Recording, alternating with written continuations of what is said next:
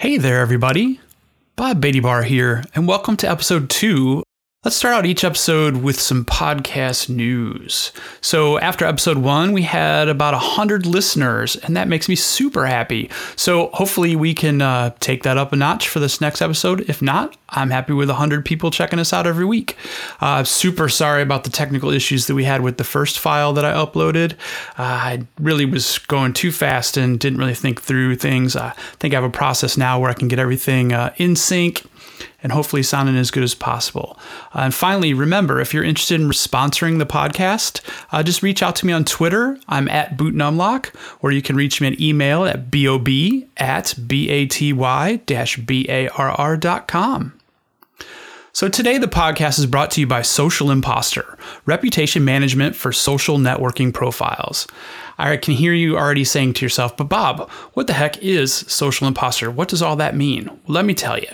Social Imposter is a customized service utilizing proprietary technology that finds and mitigates removal of fake social network pages on behalf of high profile brands, actors, athletes, models, musicians, politicians, military officers, business people, members of the clergy, and their management teams. So basically, if you have social media presence and you're worried about people imitating your social media and possibly putting misleading or even malicious information out there on your behalf, and it's not on your behalf, it's actually fake. Uh, Social Imposter is the place to go to get those profiles removed. So, a huge thanks to uh, Social Imposter for being a podcast sponsor again today. So, let's meet our first guest. Today, my guest is Kevin Long. Uh, I've known Kevin since we were both the new kids in a new town as sophomores in high school. That goes back to 1986. So let me tell you a little bit more about Kevin. He graduated from Purdue University in 1992 and worked on Capitol Hill as a press secretary for Congressman Dan Burton. He has served as a senior professional staff member for the House Government Reform Committee and was responsible for counter narcotics policy oversight for the federal government. Kevin also started a strategic communications firm that was a subcontractor for the Department of Defense. After working for the government, Kevin founded a company called MVP Sports Media Training. He trained over a thousand athletes and coaches in schools throughout the country and has also trained for the IndyCar circuit, NASCAR, Big Ten Network, Major League Soccer, the NFL, and the United States Olympic synchronized swimming team. Kevin's also a pioneer entrepreneur in the social networking field. He was the first to create social media monitoring software to monitor specific accounts, and he's also the founder of Social Imposter, a sponsor of this podcast. Kevin has appeared on SiriusXM Radio, The Sporting News, ESPN Radio, Fox News, NPR, The Huffington Post, and many, many more. And he's been kind enough to be on my podcast today. Why? Because he's my friend. So let's meet my friend, Kevin Long. All right, so I'm here with Kevin Long. Known him for quite a while, as you saw in the intro, 1986. So typically in the first episode, Kevin and I said, So, what have you been doing since last we've been together? But that would be like a really long story. Uh, through looking at your bio, had some great notes, but um, your bio's kind of written for other people. So, why don't you, in your own words, kind of tell us a little bit about who you are? Well, first of all, I'm a dad, and I've got a amazing daughter who's a great softball player. And I spend my happy place nowadays is at a softball field on the weekends. She plays on a very competitive travel team. She's a, a just an outstanding student and uh, a great kid. So, I've I, my priority number one is her, and then uh, I also am CEO of my own business, as you know, Social Imposter, where we have a technology that identifies fake social media accounts for high-profile people, and then we they hire us and we get them taken down. Um, prior to that, I, I and I still do some media trainings for college and professional and Olympic athletes, uh, where we go in and we set up a camera and we teach them how to talk to the media on on uh, camera, do a mock interview, do a press make fake press conference, get them comfortable behind the mic, give them su- some suggestions on how they could improve their interview skills. And prior to that, as you know, I created the very first software that did monitoring of social media for specific users. And we built it initially to monitor student athlete uh, social media pages. And then after we did that for a year or two, we added in the ability for parents to monitor their kids' pages for uh, inappropriate content or dangerous content to be able to uh, make them safe and, and keep that going. Before that, I was a contractor in the Pentagon where I did uh, media training in Afghanistan and Colombia. And I ran a team in Afghanistan for about 18 months. And prior to that, I was part of a team in Colombia for about uh, 18 months. And uh, prior to that, I worked on Capitol Hill. Um, lastly, as a senior professional staff member uh, for a government reform committee and my my portfolio was counter narcotics policy and oversight, where I helped uh, identify the needs of our war on drugs partners, from uh, everything from uh, bullets to guns to helicopters to airplanes, and then came back and and helped get those items funded through the appropriations process. Prior to that, I was press secretary on Capitol Hill, where I helped uh, the congressman get his message out to the media and his constituents. Before that, I was a college student and I also interned in Vice President Quayle's office and Senator Dan Coats' office. So there you have it, all the way back to when we were in just getting out of high school. So there's probably no way that we will cover all that today. Uh, that would take several hours, and it's obvious that that's taken a lifetime to build that all up. There's some awesome questions I think that I have throughout that uh, that sordid history. Um, very awesome to hear you say dad first. Uh, that actually being your friend makes me very happy to hear that. Uh, I know Lindsay's really awesome, and I know you do spend a lot of time with the softball gig these days, so that's really cool. So I think a fun, well, I don't know, fun, but interesting would be to figure out or have a conversation about the transition from oh House Government Reform Committee on counter narcotics to media training? Like, how does that all, how does that jump from that to that? well, it was interesting when I, I, left Capitol Hill kind of unceremoniously. Uh, when Republicans took over Congress, we made a rule, or the Republican conference made a rule that committee chairman could only serve for six years or three terms as the chairman of a particular committee. And prior to my boss serving three terms, everybody had graciously given the staffers of the former committee six months severance, gave them time to find another job, and let them move on if they didn't want to keep them. The uh, congressman who came on after my boss was chairman came in on Thursday afternoon and told everybody they needed to be out by noon on Friday. So I was left unemployed for about six months after that. And you know, finally found a job as a contractor working in the Pentagon in the counter narcotics office, the, the special operations low intensity conflict counter narcotics office.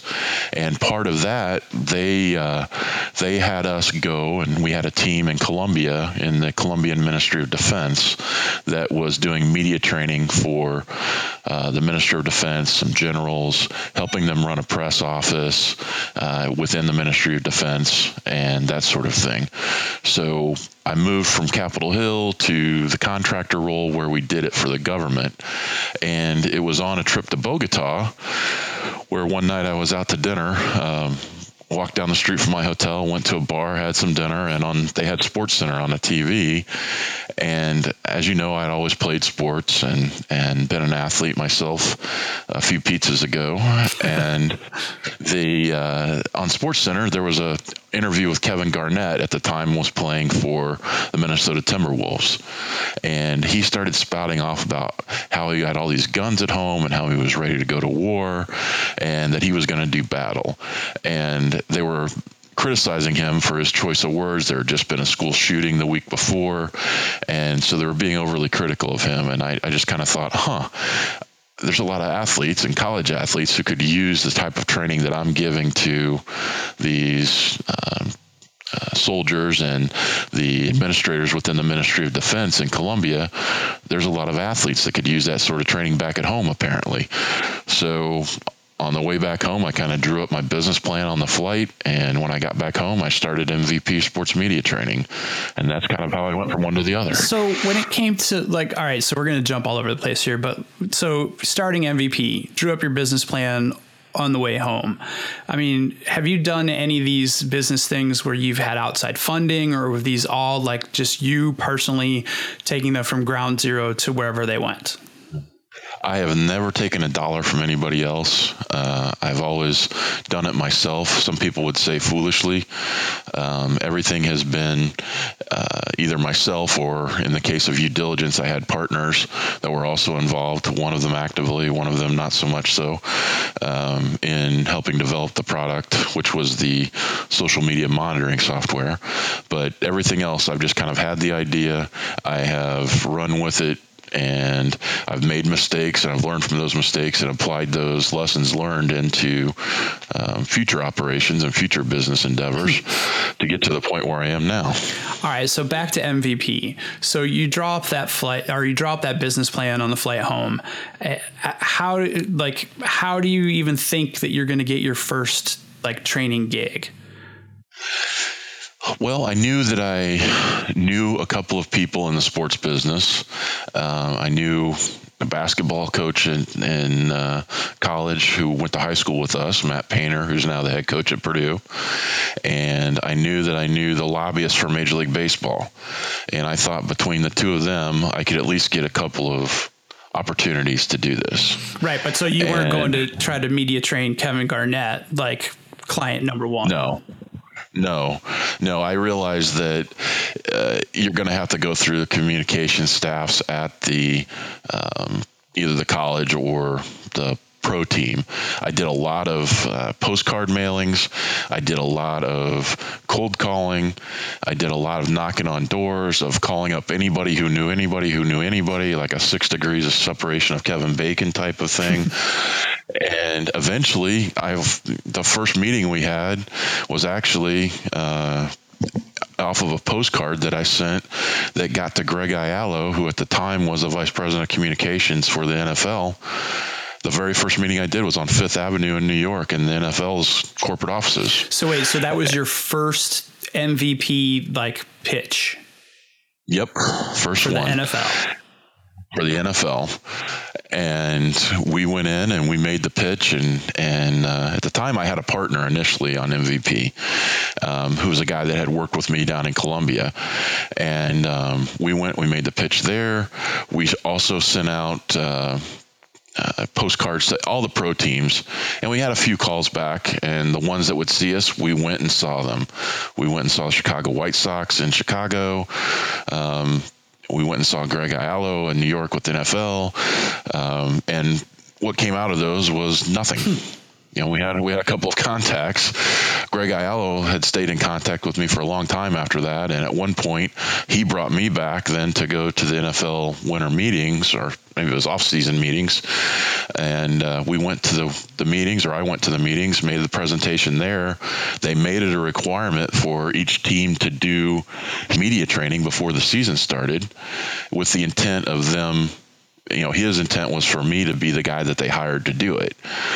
I couldn't convince the him to get the NFL to hire me to do all the teams. So he said he was leaving it up to the individual teams to do it. And when push came to shove, they gave the mandate that they had to do media training. Well, the teams pushed back and they decided that uh, I had three teams contact me after that to do media training. And but the, the teams pushed back and they decided that NFL decided that they would allow them to do their media training in house, so they didn't have to hire a contractor to do it. So after that, the, the sports teams are notoriously cheap unless they're doing something for themselves, um, getting something for themselves. Uh, any sort of service they're notoriously cheap on, but none of them hired me to do it or MVP to do anything. And you know, it was a continual thing. I sent out. I must have sent out 30 postcards over the years some of them pretty controversial, some of them not so much so, that drew attention to what I was doing, mistakes that other athletes had made, showing successes that I had when I would go and do a school that ended up doing well. For instance, I did the media training for the George Mason basketball right. team in January, and in March they ended up in the Final Four. And who would have ever thought that would happen? And they probably got a little so, media exposure on their way to the Final Four because they were that year's Cinderella team, right? They were the very first uh, mid-major team to make it to the Final Four in the modern era. Yes, they got a ton of media training, or a ton of media attention. I mean. So talk about some of these postcards that you sent because I do remember seeing some of these, and you mentioned that you know some controversial ones. What was probably the one that it might not have gotten you the right attention, but it got you the most attention? I, I am even hesitant to bring it up in the in the context that we're going through this week in particular with the uh, Harvey Weinstein issue this week. Um, but I I used the quote from Bobby Knight that he used on Nightline about if rape is inevitable, you might as well sit back and enjoy it. And I put Bobby Knight IU basketball coach underneath it. I put it in quotes, and it was done very, you know, it was designed very well by a professional graphic artist and I sent it out. How many did you? How many did you send? Several thousand. um, I got phone calls with people screaming at me, telling me to take take them off their mailing list. I got RAINN, the Rape and Incest Support Network, people calling me, complaining about it. I mean, I did not foresee the reaction that I had from it. I knew it would get attention, but I thought people would look. People were thinking that I said this or that I this was my um, belief, not they weren't looking at it as being a quote from Bobby Knight, even though it said that on right, the card. But these were two sided postcards, right? So the disturber was on one side and then the payoff was on the back, right? Correct. So Correct. some of these people probably only saw one side and just went through the roof. yes, that's exactly right and uh, you know, so that was the most controversial one. Did and, you get any positive feedback from that one? Like people that actually flipped the page and were got had the aha moment. Oh, he's going to try to help us keep this kind of crap from happening to us. No, about the only positive feedback I got was, "Man, I can't believe you had the balls to send that out." But you know, we understand where you're coming from, but not in a million years would we have ever sent that. I had some crisis communications companies calling me to tell me I needed to change my business name. I had, uh, you know, I was I was just blown away. I was not anticipating the negative reaction that it got. And that was still in the early days of MVP, so you hadn't had landed oh, yeah. a bunch of trainings yet at that point. No, the only trainings I'd done at that point, in fact, were ones that I had given away at a raffle at the uh, Sports Information Directors Conference. So it was still, you know, prior prior to my first paying gig um, when that happened. Who was the first paying gig? My first paying gig was, oh boy, who was it? I don't even remember now. It's been so long ago. Uh, I, I, well, you know, I don't I don't remember honestly. That's sad to say. Well, that's good though, because I mean, you did train a bunch of people, so yeah, and you've always had lots of irons in the fire. So I'm sure there was something else you were firing up at the same time that you probably landed that first gig. So yeah, I'll probably remember it at some point, and I'll just blurt it out during our conversation. But I, right now, I don't remember who it was. No worries, no worries at all. So okay, so training athletes. So talk to me a little bit about like what we're going back to when you were training people in Bogota and stuff like that in Colombia. Like what kind of training, what kind of media training did you give government officials? Well, a lot of these people that are in the ministries in, in Colombia and in Afghanistan where we were working were not high profile people in the sense of being on TV before they assumed their positions in, in the government.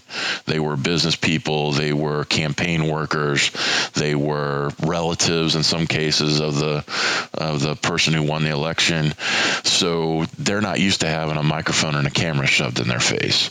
So what we did was we went in and we had them you know put in a situation where we hired a professional reporter who was not on duty to come in. We had a you know a professional television camera crew, and the reporter would go through and we'd write up a bunch of questions about scenarios of things that had happened recently in the country, uh, about their their thoughts on those things, and then we would just sit down and we'd basically do a full scale interview with them, mock interview. Um, sometimes we do it in a in various settings, whether you're standing up, whether you're sitting down, whether it's in a press conference type setting. But we would basically do the media version of what uh, in law they would call a murder board, where they practice the trial ahead of time to see what the reaction of the people would be. And in this case, we were practicing the reaction of what the person would have when they were asked a question by a reporter. And we were trying to teach them how to enunciate their words clearly, how to look, where to look, how to stand, where to put their hands. Body language is critical in all of that. And so we would teach them about body language. We would teach them about, you know, bridging to points that they wanted to emphasize, understanding that the interview that they control the interview as opposed to the interviewer, as a, as opposed to the reporter, and allowing them to come off being uh, the one that that dominated the interview setting. So that's kind of how we did it. So what were the what were the most common like gaffes and pitfalls that you saw at the at that government level? You know, you're training these fringe contacted government people, you know, friends, family, smaller, lesser cabinet members or whatever. What's you know, what were some of the pitfalls that they had? The the major one by far and away, and it's a problem that everybody has, is they had diarrhea of the mouth. They just wanted to talk. They wanted to prove how much that they knew, and so they had to tell everybody everything, as opposed to keeping their responses into 30 second or less sound bites. Because if you've ever watched the news, unless it's a 60 minutes piece or a you know a news magazine piece, they give you a snippet 10, 20, 30 seconds and that's it. So you need to tailor your answers around what you want those sound bites to be. But these people, you know, they're in a position where they want people to think that they're smart, to think that they belong where they're at or they deserve their position. So they want to give you the, you know, the Gettysburg Address of answers whenever you ask them a question. So teaching them to be a little more clear and concise about their answers was probably the most common mistake that we saw with folks in those government positions. So, where would you say, like in the scope of your career, or basically in the scope of communications? So, I felt like watching your career f- from you know the sidelines and being a friend, I felt like you were really involved early on with this whole, I will call it a newer era of like managing the messaging. Like, do you feel like you were, you know, you were part of that movement, or has has it been going on for much longer than I think it has? I, I think that it uh, has become a lot more prominent. I think it's always managing the message has always been there, but it's become a lot more prominent because the availability of uh, uh, transmitting television and radio broadcasts uh, to a broader audience has become more commonplace. The advent of social media, which allows dissemination immediately to the entire world. The internet came along, so it became. Uh, while I think managing the message was always there, it became eminently more important once those things all kind of collided and became, you know, the soundbite, you know, the instant soundbite, which could either kill you or, you know, potentially make you a saint depending on what you said. Um, those kind of things were all kind of pushed in together, and uh, you know, it was a confluence of various factors that made it more important and more relevant than maybe it was prior to that. So, if you take off your message manager hat for a second and then put on your message consumer hat, do you feel like that you know the the managing of the messaging has hurt us or helped us as consumers of the message? That's a good question um, because as a as someone who does media training and has done media training, I can spot somebody who's had a good media trainer a mile away now, and it makes me less inclined to listen to what they have to say than someone who doesn't, because I feel like I'm getting the straight scoop from someone who ha- doesn't have their message handled for them or managed, and uh, so as a, just purely as a consumer, I, I like it better for those that that don't manage their message, but as a, someone who's trying to maintain an image for someone, maintain that message, I understand and you know dread the day that I have someone who just fires off tweets at two in the morning that I'm supposed to be responsible for. And who would do that? Who, who no, does that? I have no idea, but I am a big supporter of his. but uh, that uh, you know, but I wouldn't want to be in his communication shop. That's for sure. Oh, not at all. Not at all. So, all right. So you moved from working with these government people, and we've you kind of touched upon this already. So you started working with college kids and athletes, probably at the the spark of all the craziness with social media. So like you started training these kids to be in front of the camera, and I'm gonna just go ahead and put these words in your mouth because I think I watched that one from the sidelines enough too. It seemed like the camera being in front of the media became such a small part of it because all this stuff was happening behind the scenes with social media. I mean, would, is that accurate? Absolutely. Um, although I think that the lessons that you learn in traditional media training are absolutely essential now for social media as well. Um, you know, the initial uh, social media networks weren't heavily video centric; they were a lot more content centric. So it was, uh, you know, a, little bit different type of message management at that point. But once the, uh, the kind of the 2.0 era of social media came about and, and video became a, a very prominent feature on those networks, the same principles apply on managing your message. However, I don't think that the current generation of of college, high school, and maybe even the just prior generation of college athletes understands at all what they're doing and the content they're creating and putting out there because they put everything out there and they don't think twice about it, not realizing that it's going to be there forever on a Google search. And, you know, maybe society's uh, views of that are going to change at some point to where nobody cares because everybody's done something stupid. But right now, that's still something that can come back to haunt them in five years or six years or eight years when they go to try and get a job. If somebody just does a simple Google search of them and sees those posts that they made on social media, that if they're controversial, will still be out there because people will have made them relevant because they keep looking at them. Um, you know, there's all you have to do is Google stupid athlete comments and you'll find, uh, you know, 2,000 pages of Google results. And those things are there for a reason because people have, you know, they just don't know what they're doing. And, you know, part of the, the reason why I think the first generation didn't do a whole lot um, or didn't didn't really check themselves on social media. One was because they didn't understand the power of it.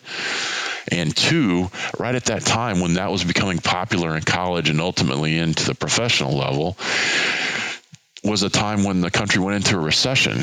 And during that recession, the money that goes to the communication shops at college athletic departments dried up. And the first thing to go is outside services like media training. So there's a whole probably six years, eight years of kids who went through college athletic departments that may have gotten one, but most of them got no media training. Right. Mostly so, went unchecked. Yes. They kind of flew by the seat of their pants. If they did something stupid, maybe the university would would suspend them for a game, but nobody really did a whole lot to educate them on the perils of posting things that were going to be around forever. And that was in due in large part to the financial crunch that the athletic departments were facing at the time.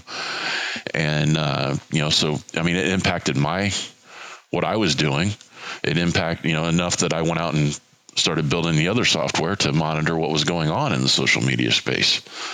Um, so, oh, so that was the impetus. So, media training was kind of drying up because of the financial crisis. They didn't have budgets for it, but you immediately saw a need to have some kind of I mean, training would have been ideal, but monitoring is kind of like the, you know, if you can't pay to train, you might as well pay to monitor and see if you can get at least a tiny bit in front of something when it happens. Exactly. And at that time, you know, the social media was still in its infancy when we developed uh, diligence, and that was um, a result of me going doing media trainings and those were starting to dry up but i was still seeing in the newspaper local newspapers or school newspapers stories about things that kids had posted on Photobucket or at the time myspace was just starting.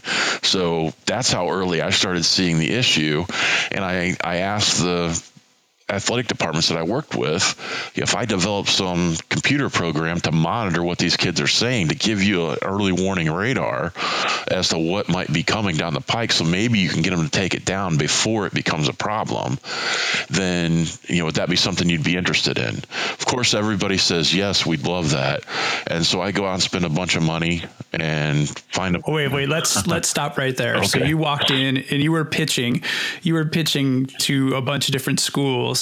Hey, what if what uh, you probably said? What if I built a software that did X. Yes. Can you just share with everyone how much computer knowledge you actually have?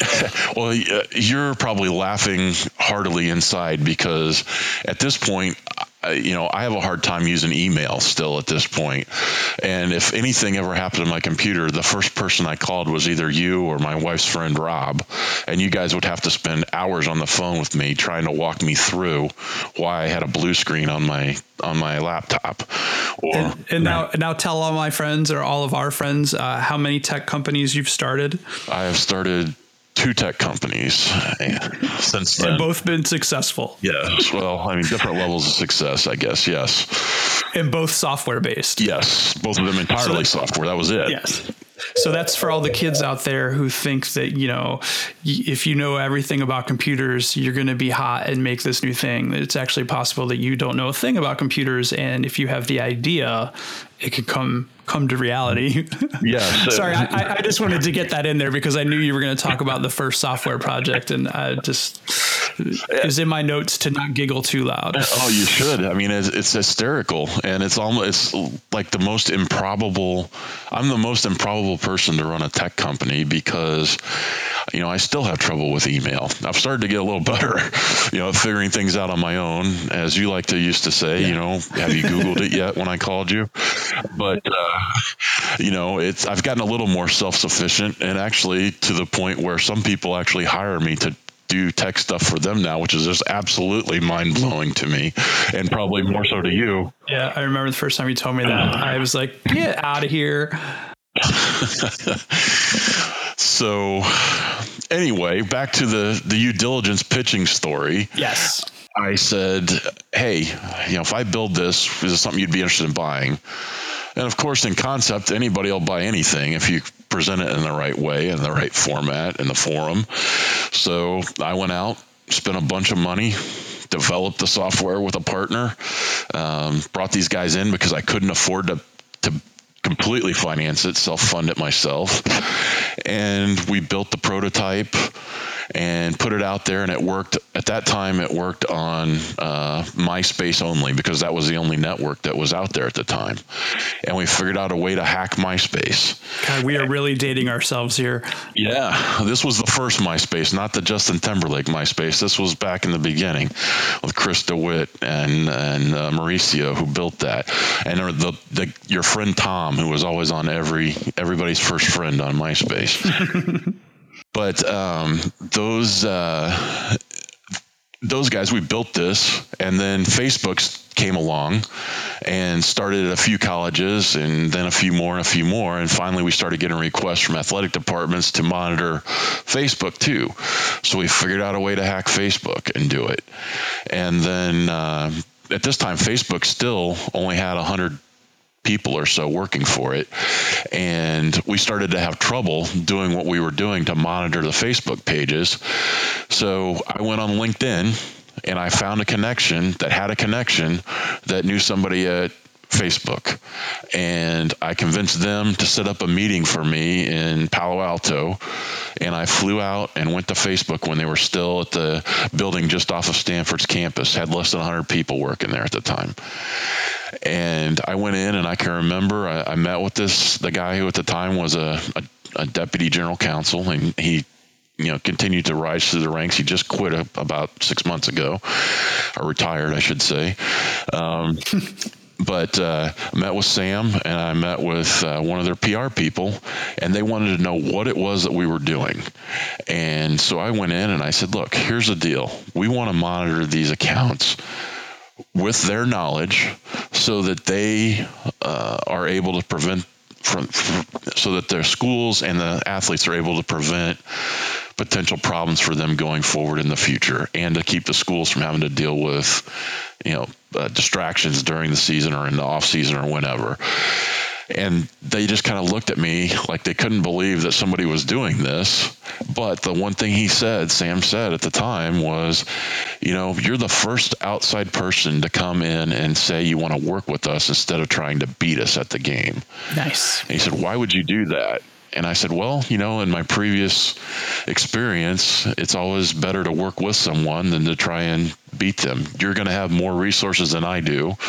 And why wouldn't I rather work with you than try to work around you? So that began a friendship between Sam and I that spanned two different companies and, you know, close to 10 years plus and still going. And, uh, so at that point, he linked us up with linked my software engineers up with the Facebook engineers, and we built.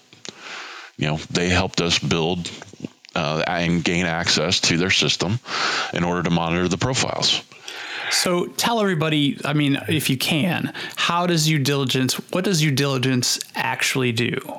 So what UDiligence does now, and it's very similar to what it did in the beginning. We added a few more features over the years and more networks, but basically, with the user's permission, it allows you to go in and say, um, scrape, uh, for lack of a better term, or crawl the user's page and search for keywords pull all the photos, all the videos, um, but scrape for keywords. And once a keyword that we have in our list of potentially negative words is found, it would pull those conversations back, place them in a dashboard, put them in an email that got sent both to the athlete and to the coach or to the parent and the and the child. Although most of the time the parents didn't have them sent to the child, but you know it would go that way, and then the uh, the parents would always be able to access, or the coaches would always be able to access the videos and the pictures and the the captions underneath. If there was a hit on them, they would get an alert, and then the athletes would know. Once a day they'd get an email with all their alerts on it, and the coaches would get one at the end of the day with all their alerts on it, and they would have the opportunity to try and and uh, you know get the content delineated or, or removed before it became a problem. And, you know, what we found was that, you know, we had such a broad base of keywords that we were using that it became problematic and was like a fire hose instead of a garden hose of information. What was it?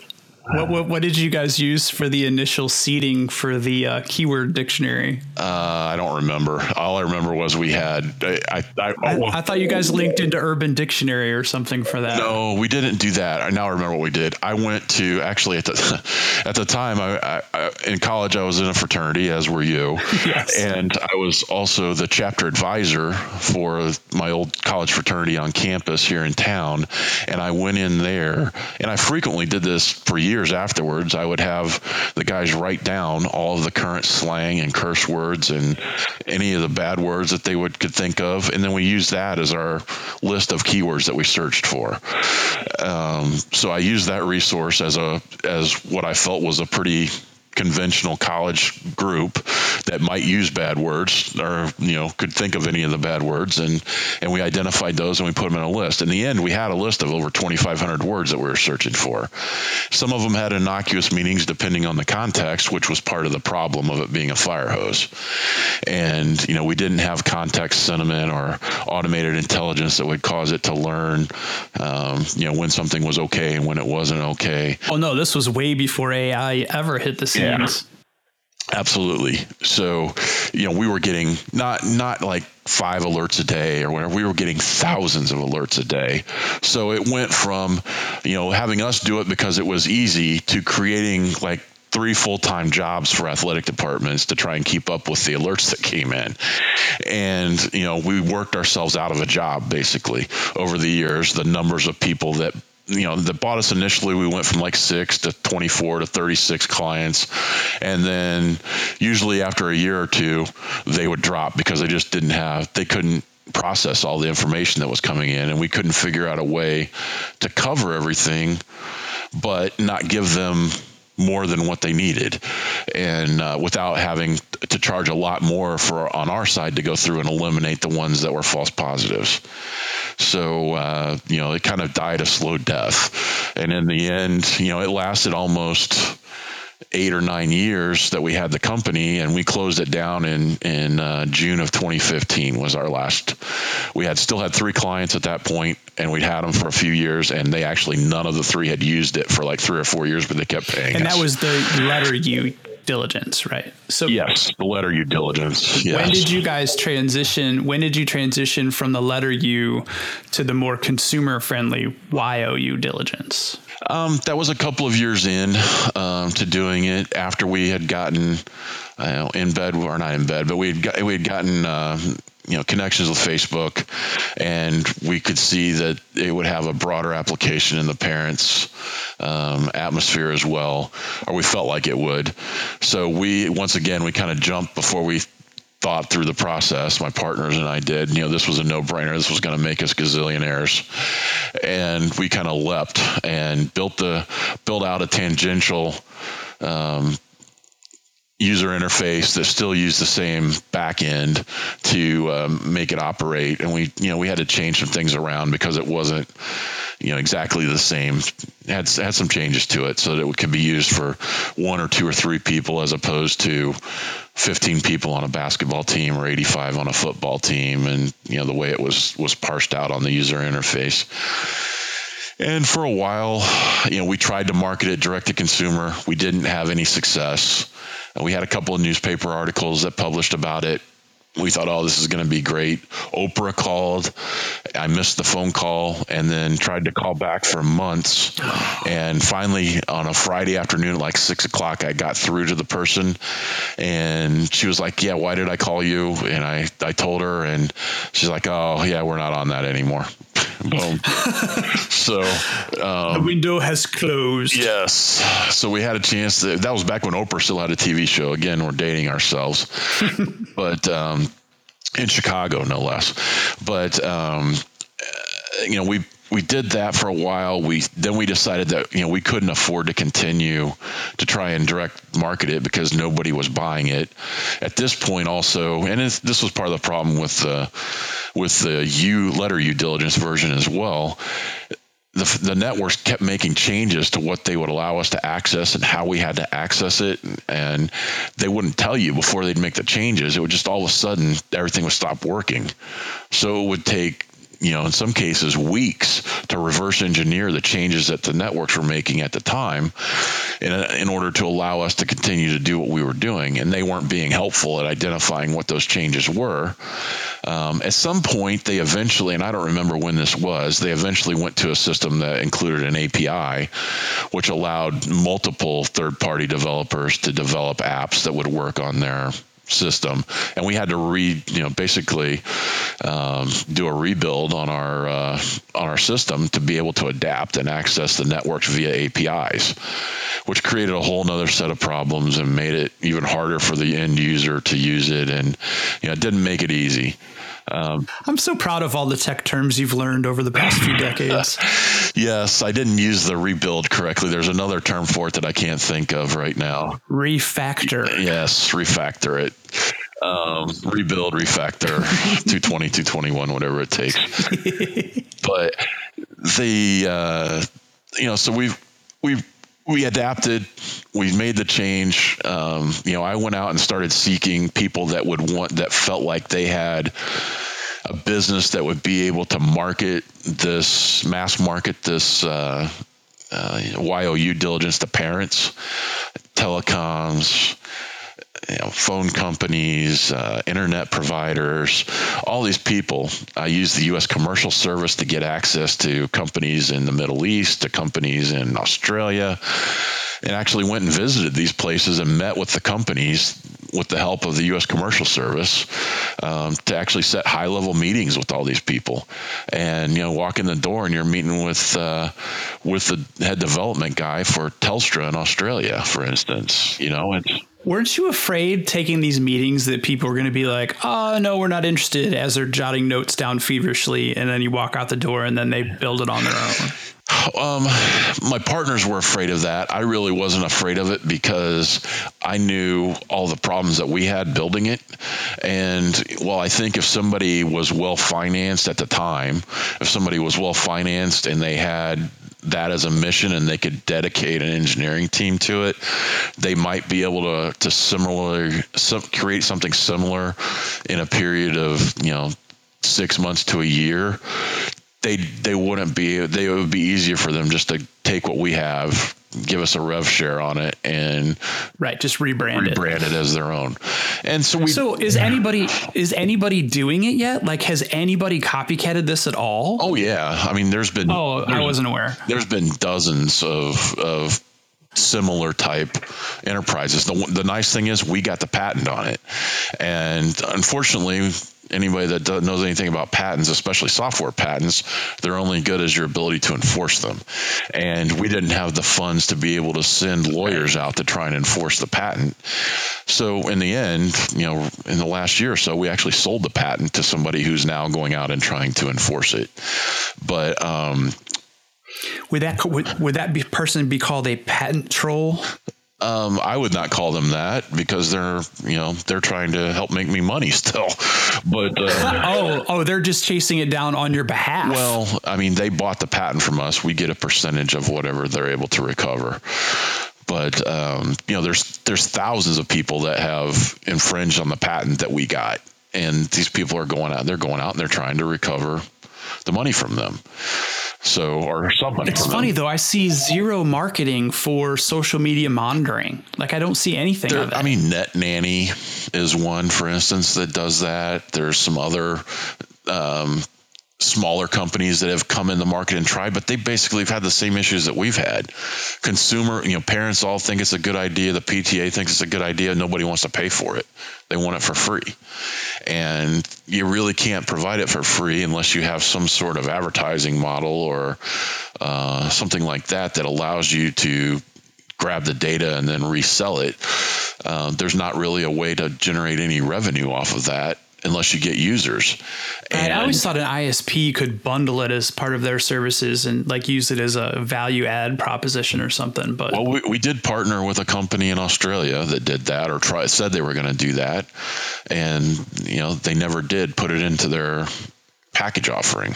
Just never happened, and uh, you know it it became a two or three year uh, effort on their part, and in the end, they just decided that they weren't going to do it that it wasn't going to work. And we've, you know, we've had several white label partners over the years.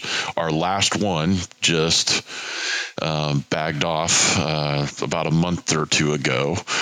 And so we actually have, you know, we've other we don't have any operations anymore. We shut down UDiligence. The only thing that we're doing now is uh, we're working with the the patent people to try and enforce the patent, and that's it.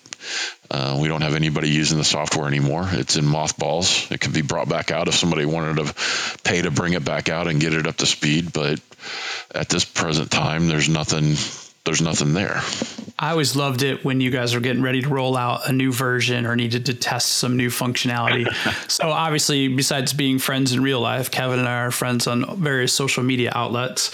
And whenever they would go into a new testing phase, Kevin's social media feed would become profanity laden and have words about explosive devices and guns and all the slangs associated with them. And I think my dad actually gets the biggest kick out of that.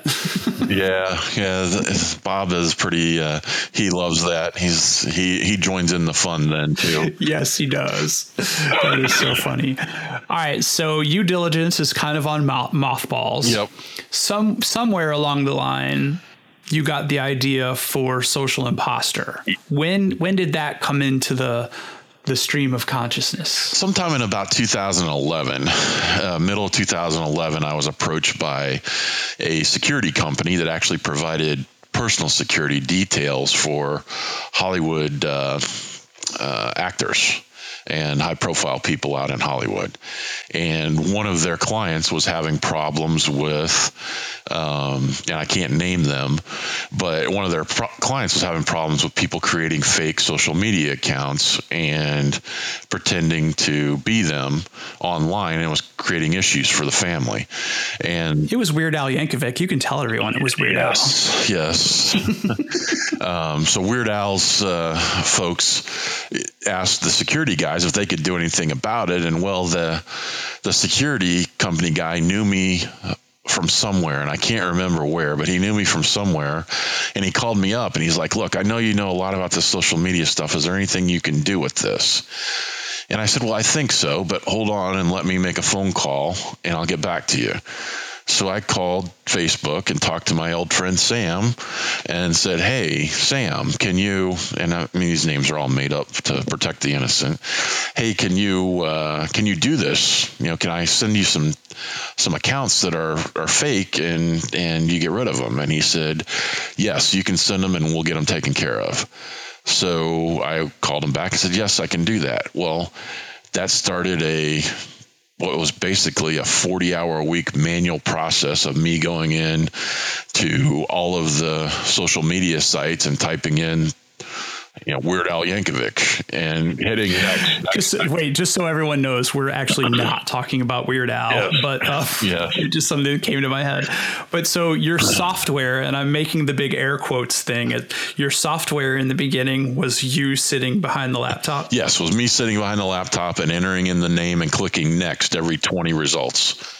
And I did that for two years. But how did you know which ones were fake and which ones are real? They told me which one their real account were. So oh, anything gotcha. that, that, wasn't the real account, and believe me, after you've looked at Weird Al Yankovic, you know. 10 times a week for two years, you get to know everybody in the world that's named Weird Al Yankovic. And you know, you know who they are, what their pictures are. You know, you almost feel like you're part of their family. No, I'm sorry but, that I mentioned his name and now he's the guy now. but, uh, you know, it, it was it got to the point where I was like, I'm spending 40, 60 hours a week doing this, and I'm doing all right because I'm billing them an hourly rate. But I'm like, I could do this, could be automated. It has to be able to be automated. So, in, in my non software engineering mind, I sat down and said, let's automate this is this possible? And I think I might even talk to you and a few other people, and you're like, well, sure, it should be possible in theory. So, well, you know, my response anything is possible given enough time and money. Yes. So at this point, I've made a little bit of money off of this, um, you know, doing this hourly thing, and and I decided, well, I'm going to reinvest it in, and I'm going to try and find somebody that'll make this thing out. Well, at a neighborhood association meeting, I ran into one of my neighbors who owned a software company in town, and I so I called him up and I'm like, hey, this is what I want to do. Is this something you guys are interested in? Yeah, we'd love to do it and he started to tell me, you know, this is what our hourly rate is. This is this. This is that. And I said, nope. I said, I've I've already gone through this hourly rate stuff with other companies, and it doesn't work for me. And I said, I want you to give me a flat rate to build it. This is what I want. I'm going to spec it out for you. I'm even going to go so far as to draw the user interface which, as you know, that's usually the last thing that's developed in a software process. But I hired a different firm, uh, actually a fraternity brother. I hired him to do the user interface on it. And then I want you to, to make the back end work with this front end. But these are the features that I want to have and the things I need to access. So they gave me a proposal, gave me a, a rate and I said, fine. And he goes, well, we want 50% up front. I said, no problem. I gave him the 50% up front. The other 50% wasn't due until he was finished. He estimated it was going to take him 40 hours to do it.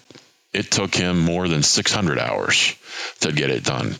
But to his credit, he never charged me a dime more than the other half of what he said he was going to charge me. And when he was finished, I gladly paid him that other half. And uh, ever since then, they've been very good about maintaining it. They bill me at an hourly rate to maintain it, and I don't mind paying them at this point. To be honest with you, um, they I have this has been the one investment that has paid itself out in spades for me. This one has been highly successful.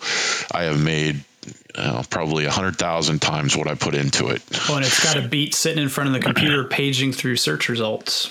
Yes It does, and a lot. I've taken what took me, uh, you know, 60 hours plus a week to do just one client and i now have several dozen clients and i probably don't work 60 hours in a month anymore on that project.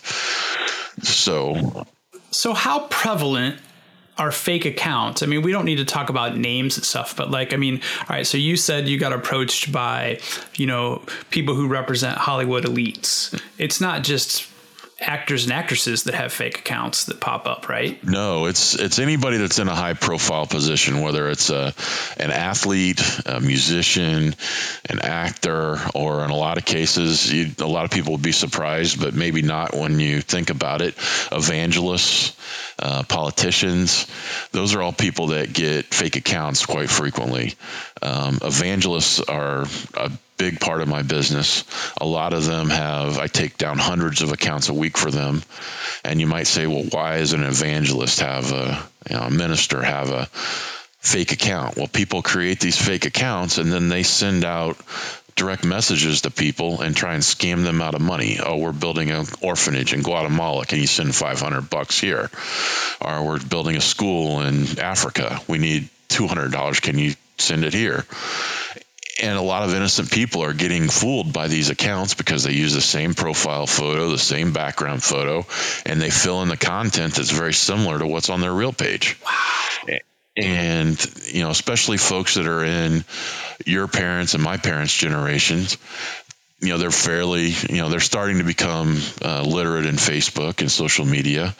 They're falling for it and they think that for some reason in their mind that one of these high profile ministers is contacting them directly and wanting, you know, they they're asking for their help and they're, you know, they they feel uh, compelled to give it to them because this person has reached out to them individually. Right. And that could be a really big deal person. And it's like they're starstruck yeah. and also honored and humbled. And sure, I'll send you 50, 100, $500. Yep. And so is the, do you think the money grab is the most common like reason to that they make fake profiles or? For that uh, for that group of people yes.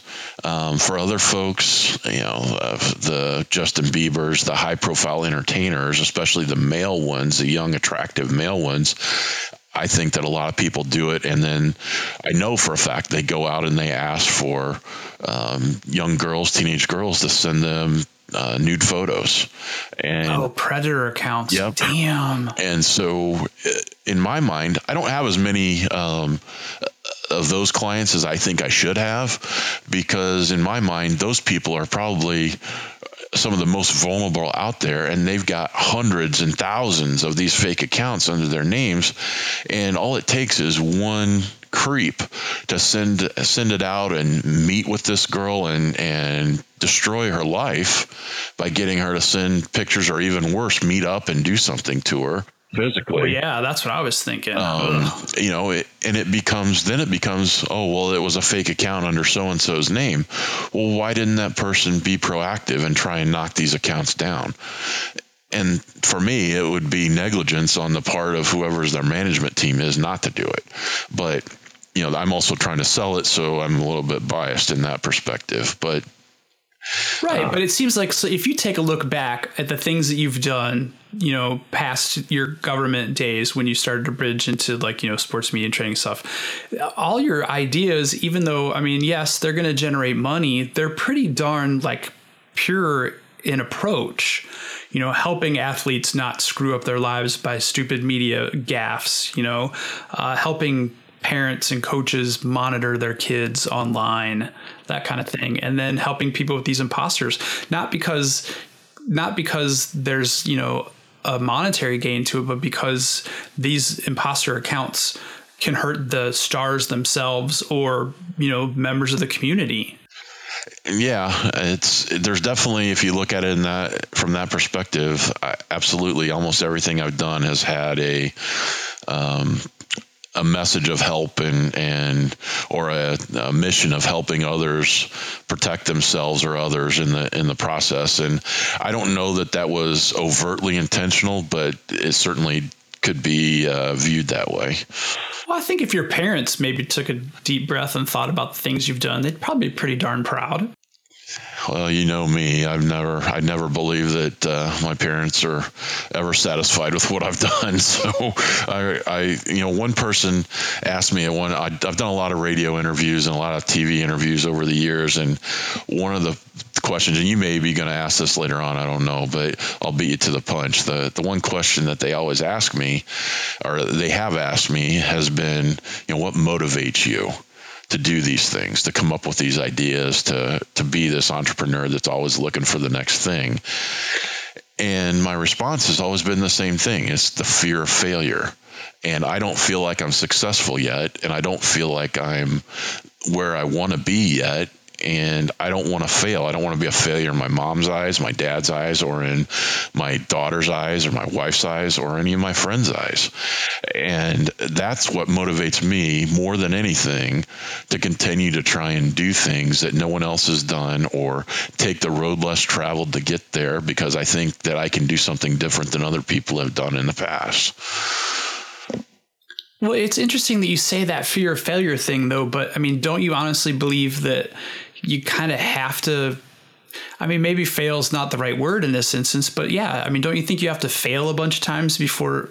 I mean, I don't think I've ever quote unquote succeeded. Yeah, I would say I'm I'm succeeding or on my way to succeeding, but I mean, I fail a lot.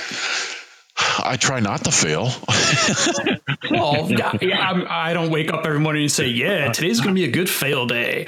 But well, I I think you know, for me, my passion is to be viewed as a success at some point in my life by other people, and maybe that's the wrong motivation, but I don't want other people to look at me, whether I, I, want people to look at me as successful, I don't want other people to look at me and say, man, that guy just royally fucked up. He shouldn't have done this stuff. He should have, I'm sorry for the X rated language there. No worries. But he should, he should, it's a podcast, so we can say whatever we want, right? Exactly. Um, so he should just, have never have gone down that path. He should have continued doing something that was safe, where he had a regular salary, where he knew what he was going to make every month. He should have contributed to his 401k. Gone oh my God, Kevin! Though, but if you look back at your life, I, I I've said that about you probably no fewer than a dozen times, but that's one of the things I love about you. well, it certainly has made for an interesting life, that's for sure. I've gotten to go places and do things that I should have never been able to do because I've been willing to take that risk or that gamble. Um, but it was all done with the idea of I wanted to do what I wanted to do in the way that I wanted to do it.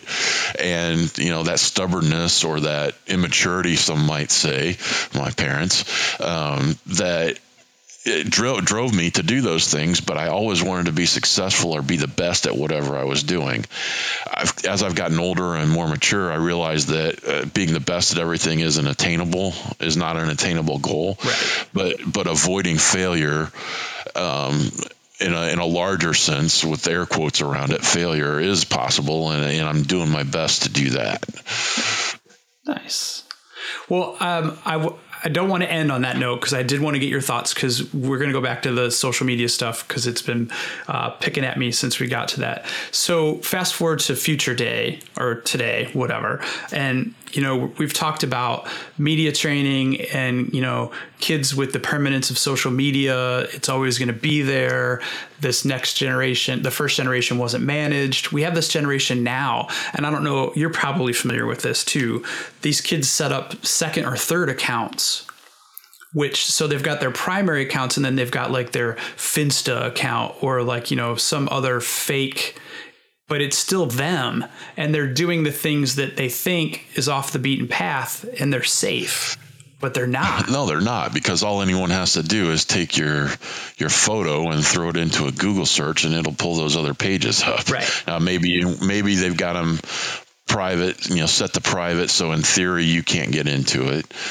But somewhere somehow if you really want to get into a private page somebody can get into it and well but the problem is is you always let somebody in. Yeah. It's not a single solid so some friend some air quote friend could be the one that outs your content on that that private page. Screen grabs you know i hear it all the time from from my daughter and others now when i talk about this with them. Oh it's only on snapchat. It disappears. So well uh, no it doesn't disappear. They have to keep that material around in case they get a court order to provide it to someone. Right. You can pay to get your snaps back. I mean, there's there's things out there that it's not quite what it seems on the surface. So a lack of full understanding of what they're doing on these, especially the newer networks that come out that don't have any sort of API for third-party developers to access the content. Um, you know, they're really their their terms of service are very, um, you know, they're they're allegedly. Uh, built around individual privacy and freedom of speech and all of that. But in the end, they're subject to the same rules and regulations as everybody else is. And that content isn't going away just because you click delete. It's on a server somewhere that can be found and brought back up or hacked by somebody from the outside world. Um, why they might want to hack your teenage kid's account, who knows? But it might be there. And it is there, like you said. They just send they just send yeah. them out. I mean, they're not looking for specific data. They're just looking for data, and then when they analyze it, it might be of value. And the the thing that's particularly troubling is not so. I mean, the comments are bad, and the content of the context of the comments is always relevant or sh- should be taken into consideration when you're considering relevance. But the photos are the things that scare me the most. Uh, now having a teenage daughter and and you know what I see hear them say in the backseat of the car when I'm driving them places, and you know I I know the the Finsta accounts exist and all of that, but that's the stuff that has me scared to death because I see what college kids have done for years now, and I know she's a year or two away from that. And you know, now that she's playing sports on teams with girls that are older than her, she's kind of getting a, a baptism earlier into that world than I would have than I'm comfortable with. Oh yeah. So it's uh, it's a matter of of as a parent, yeah, I see the I see that coming and I see the dangers of it for the long term. But you think back to when you and I were kids and the stupid shit that we did and you think how in the world can i sit around here and be a hypocrite and you know tell my daughter not to do this? Do as i say not as i do you know? It's because not a damn one of us had a cell phone. Yes. I well i say that all the time in my presentations when i do talk to athletes. Look when i was a kid if somebody had a camera first of all and they were they t- took it to a party and took pictures of anything, you were always afraid to take it and get it developed because you figured that the person developing it would take it to the cops, unless it was your girlfriend, Christy. Yeah, unless it was your girlfriend who worked at the photo hut. Otherwise, you were scared to death that they would take those pictures and show them to the police, so you never got the film developed. So rarely did you have anything getting out. Right. But now, when everybody's got at least one cell phone and there's always a camera rolling somewhere, you can't even cross the street without having somebody know what's going on. So it's a it's I don't envy a kid in these days or even adults that want to do bad things in these days because it, it's going to be captured somewhere and kept for posterity and you just got to kind of live your life the best that you can and hope that nothing bad happens to you or at least that nobody's rolling film when it does yeah, exactly. Exactly. And it's the the Finsta accounts, the the multiple accounts with you know slightly different spellings or even completely different spellings. Again, all you got to do is throw a throw a picture into Google and search it, and all those accounts will pop up if they've used a, a picture similar to that because that's what Google's done. They've brought facial recognition software to the world. You can't hide anything anymore. It's not not able, you're not able to do it. Oh, I bet you guys wish you had that when you started the due diligence. We talked about it actually, and we always wanted to. We we actually were in discussions with a company in Israel about partnering with them to do it.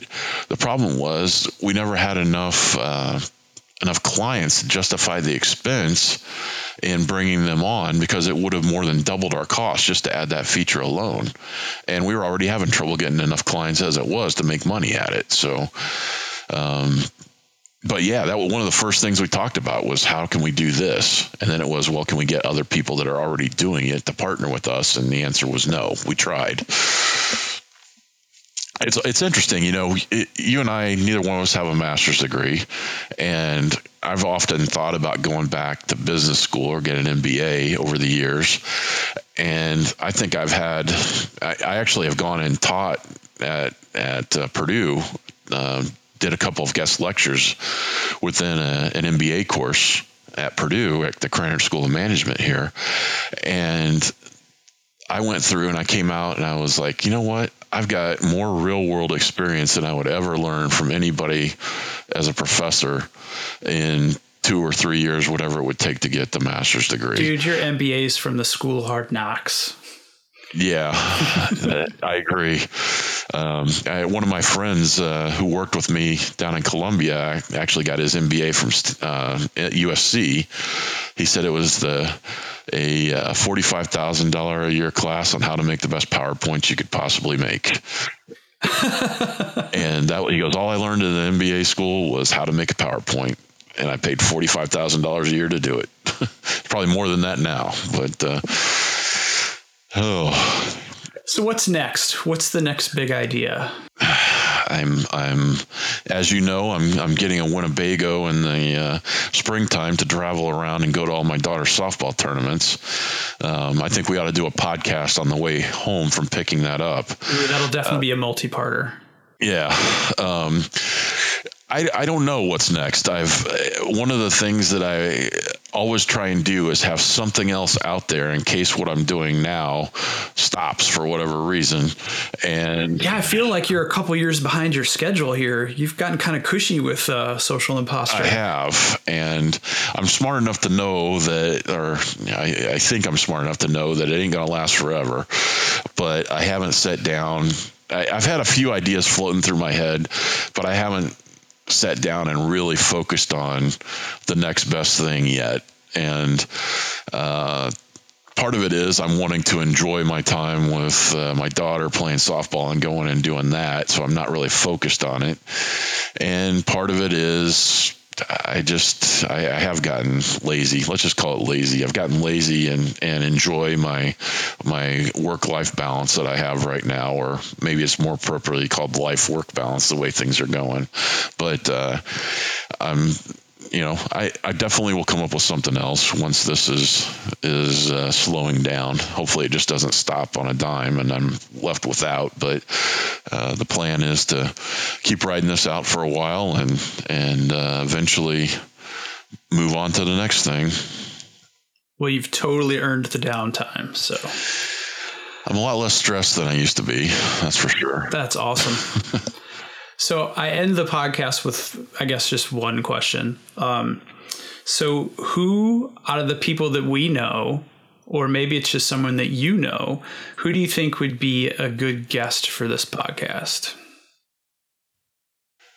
That's a good question. There's so many people and characters that we went to high school with, and we have common friends from college and and uh, whatnot. But I think that there's a couple of people, and I had dinner with one of these guys just uh, a few weeks ago, and that's I think that interviewing Mike King would be an interesting podcast for you. Ah, do you know what? I was totally thinking of him too. That's great. All right, um, I like that. I had dinner with him a couple of weeks ago.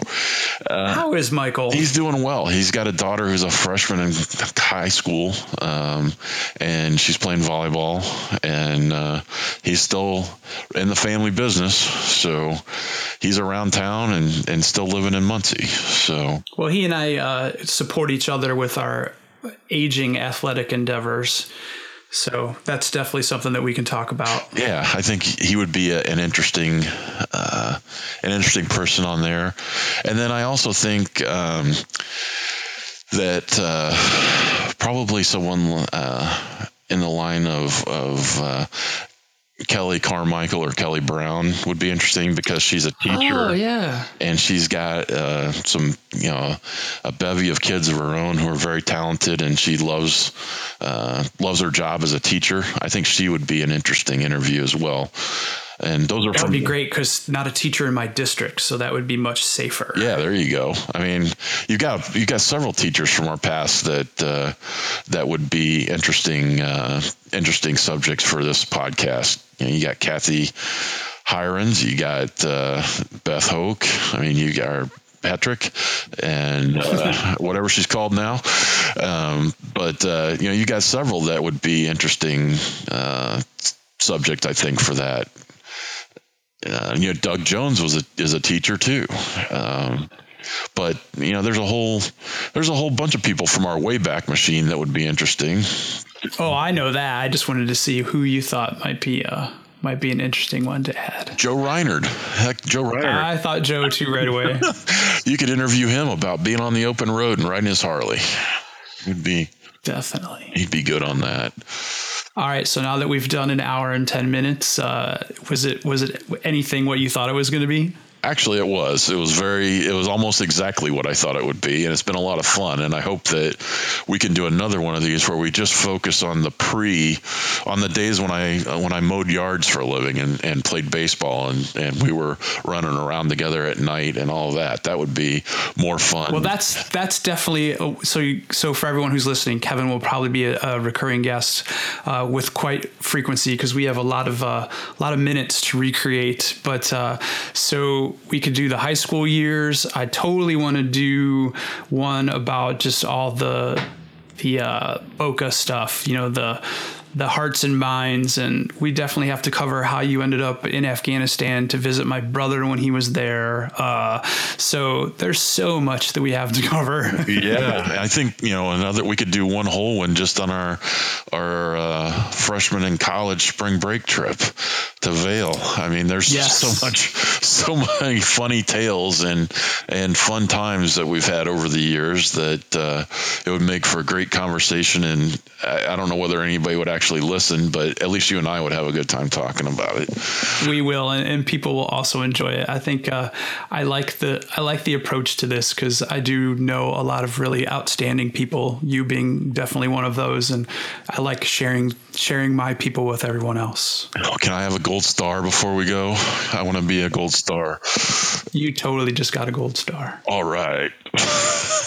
All right, so I think that's going to wrap us up until next time that I have Kevin on the show. Um, thanks for listening.